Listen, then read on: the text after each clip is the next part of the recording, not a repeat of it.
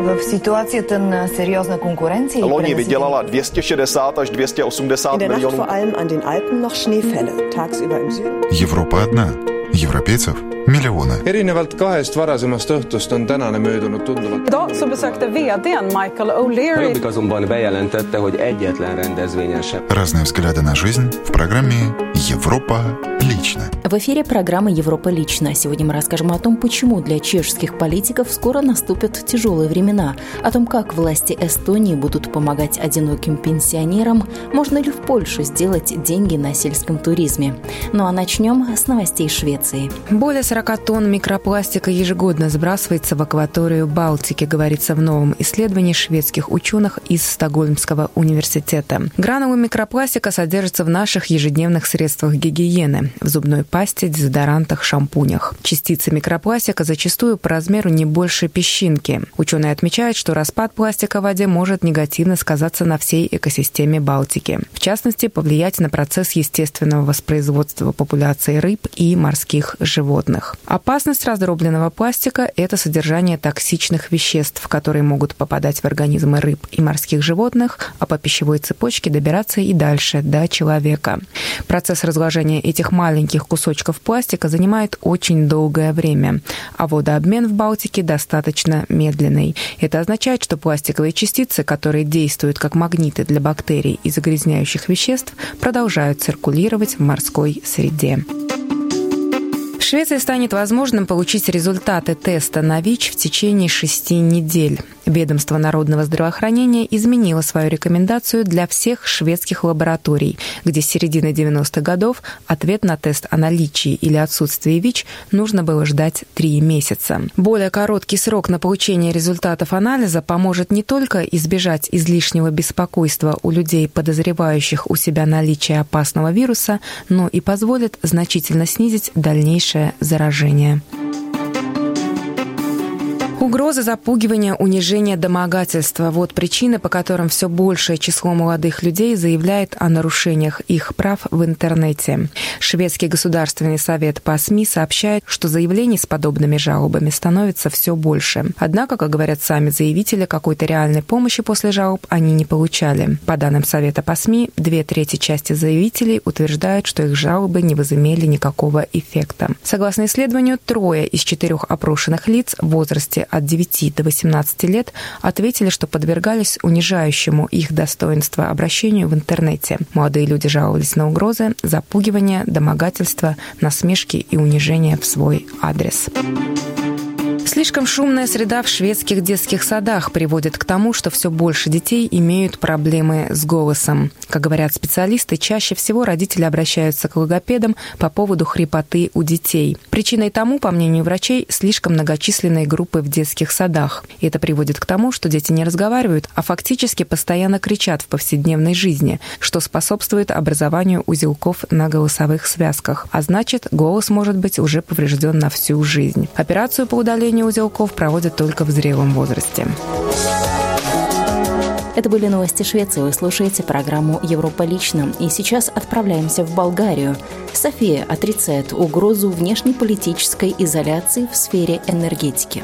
Министр иностранных дел Болгарии Даниэл Мика выразил свое несогласие с утверждениями бывшего президента страны Георгия Парванова, что прекращение проекта строительства газопровода «Южный поток» является сигналом краха внешней политики Болгарии что стране угрожает изоляция. По мнению министра, опасности во внешнеполитической изоляции не существует.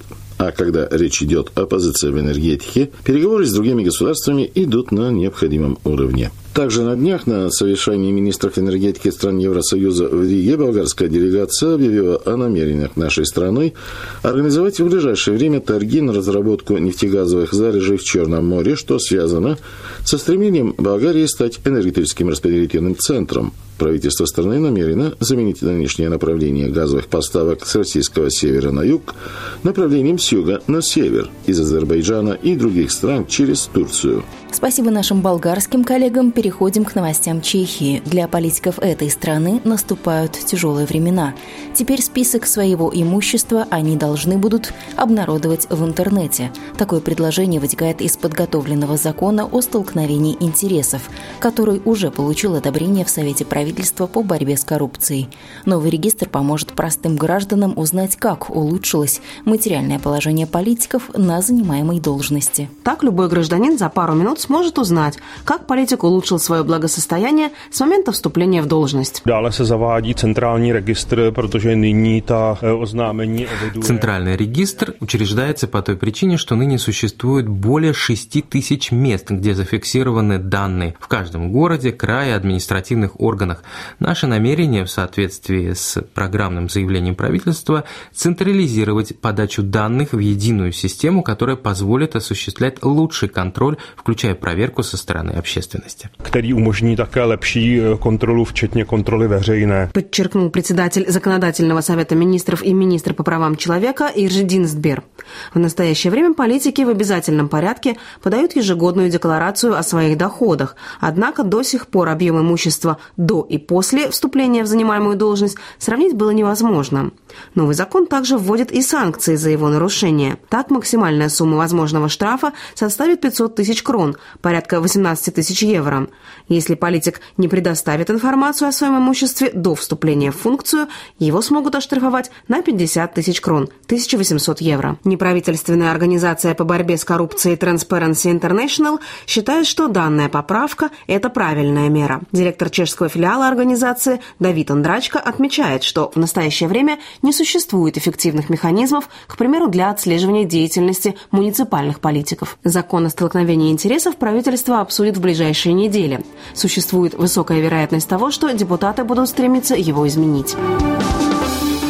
Во Франции опять заговорили на мусульманскую тему. Этому способствовала обнародованная статистика, а также посмертно вышедшая книга редактора газеты «Шарли Эбдо». Французская наблюдательная комиссия по борьбе с исламофобией во Франции сообщает, что с начала 2015 года в стране увеличились антимусульманские выступления. Так, с начала января этого года во Франции зарегистрировано 222 нападения на места мусульманского культа. За тот же период в 2014 году было зарегистрировано 37 нападений. Как передают члены комиссии, такая статистика основана на количестве поступающих к ним жалоб. Никогда с момента образования нашей комиссии в 2011 2011 году мы не наблюдали такого роста исламофобии, заявил агентству «Франс Пресс» президент этой ассоциации Абдалла Зикри. По его словам, это связано с терактами в январе этого года, когда исламисты совершили нападение на редакцию журнала «Шарли Бдо» и кошерный супермаркет в Париже. Вышла книга главного редактора сатирического еженедельника «Шарли Бдо» Стефана Шарбонье. Он был убит в ходе нападения террористов на редакцию журнала 7 января этого года. По словам издателя книги, Шарп завершил ее за два дня до смерти. В этой книге отстаивается право на высмеивание религии. Поступившая в четверг в продажу книга называется «Открытое письмо жуликам от исламофобии, льющим воду на мельницу расистов». Ее автор сетует, что на Западе борьбу с расизмом подменили неправильно понимаемой борьбой с исламофобией. В своей книге Шарп защищает право редакции иронизировать и смеяться над любыми вероисповеданиями, в том числе и над исламом. Спасибо коллегам русской радиостанции Франции РФИ. И сейчас отправляемся в Эстонию, где в поле зрения правительства попали одинокие пенсионеры. Как именно будет выглядеть помощь и кто считается одиноким пенсионером? В эти вопросы внес ясность министр по социальной защите Эстонии Маргус Цахна. üksikpensionär on inimene, kes elab üksinda Одинокий пенсионер – это человек, который живет один. Мы рассматриваем людей именно с точки зрения семейного хозяйства. И таких людей очень много, особенно пенсионеров. У них могут быть дети и внуки, но все же они живут своей отдельной жизнью. Среди одиноких пенсионеров особенно много женщин, чьи мужья покинули этот мир. Таким людям чаще всего очень трудно справляться в одиночку. Этих людей в Эстонии около 100 тысяч человек. Сейчас мы все же говорим о пенсионерах, которые получают пенсию по старости и больше не ходят на работу. То, как будет выглядеть эта система поддержки, мы сейчас окончательно сказать не можем. Для решения этой проблемы мы выделяем в госбюджете по 10 миллионов евро ежегодно, начиная с 2017 года. В итоге мы получаем очень значительную сумму. Мы попытаемся очень адресно распределить эту помощь, чтобы ее получили именно те пенсионеры, которые живут одни и которые в ней действительно нуждаются. И сейчас мы как раз заняты разработкой такой схемы, чтобы эти деньги дошли бы до пенсионеров. Есть разные варианты, как это можно осуществить. Например, использовать систему прожиточных пособий. Еще один вариант — это в сотрудничестве с местными самоуправлениями использовать статистические данные или же, например, придумать прямое государственное пособие, а также определить условия, которым должен соответствовать человек, чтобы это пособие получать. Но окончательного варианта я сейчас предлагать не буду, поскольку эта работа еще предстоит нам. Я хочу отметить один важный момент. Впервые члены коалиции уже в рамках коалиционного соглашения договорились о конкретных суммах в бюджете и о том, что мы будем экономически поддерживать одиноких пенсионеров.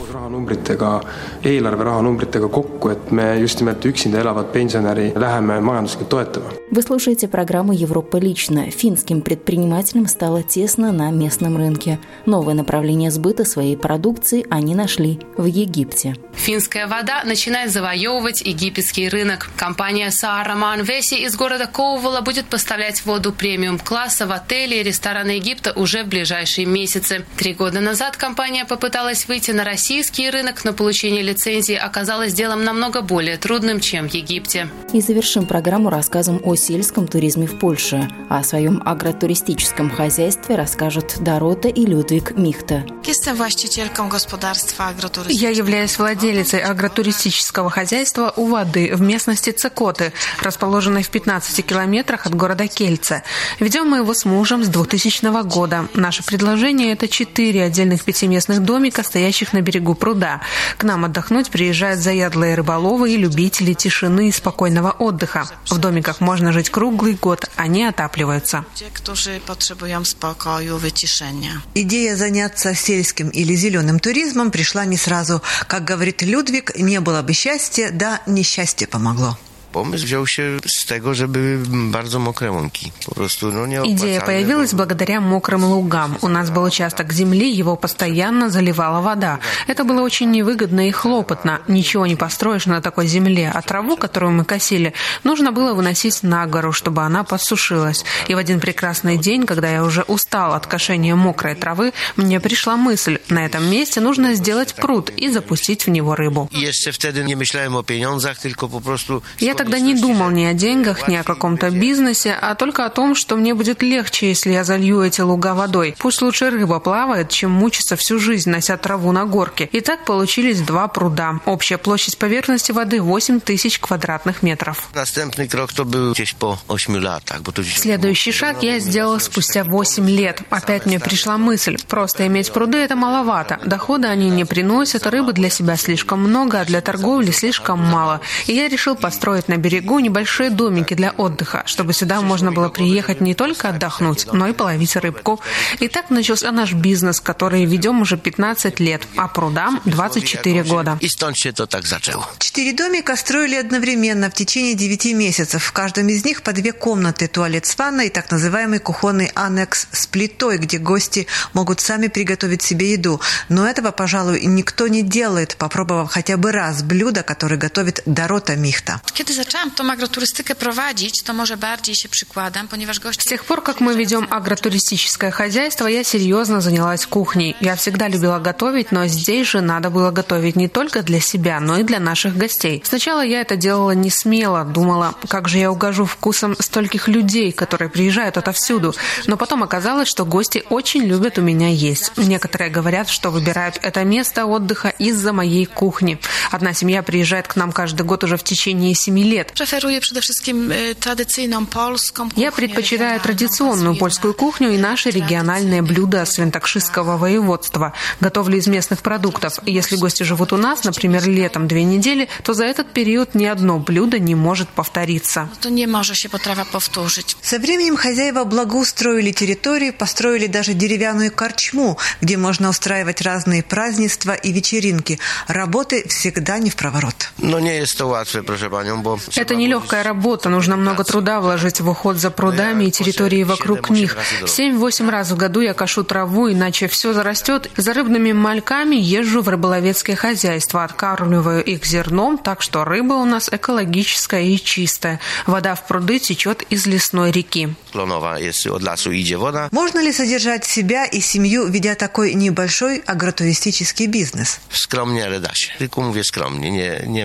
Скромно, но можно. Больших денег не заработаешь. Ведь наши домики не функционируют беспрерывно. Летом, да, много гостей, а зимой только на Рождество или на Новый год приезжают любители лыжного спорта, потому что недалеко от нас есть несколько лыжных спусков. Следующий большой заезд ожидаем на майские праздники. Если в сентябре и в октябре хорошая погода, то тоже много людей приезжает.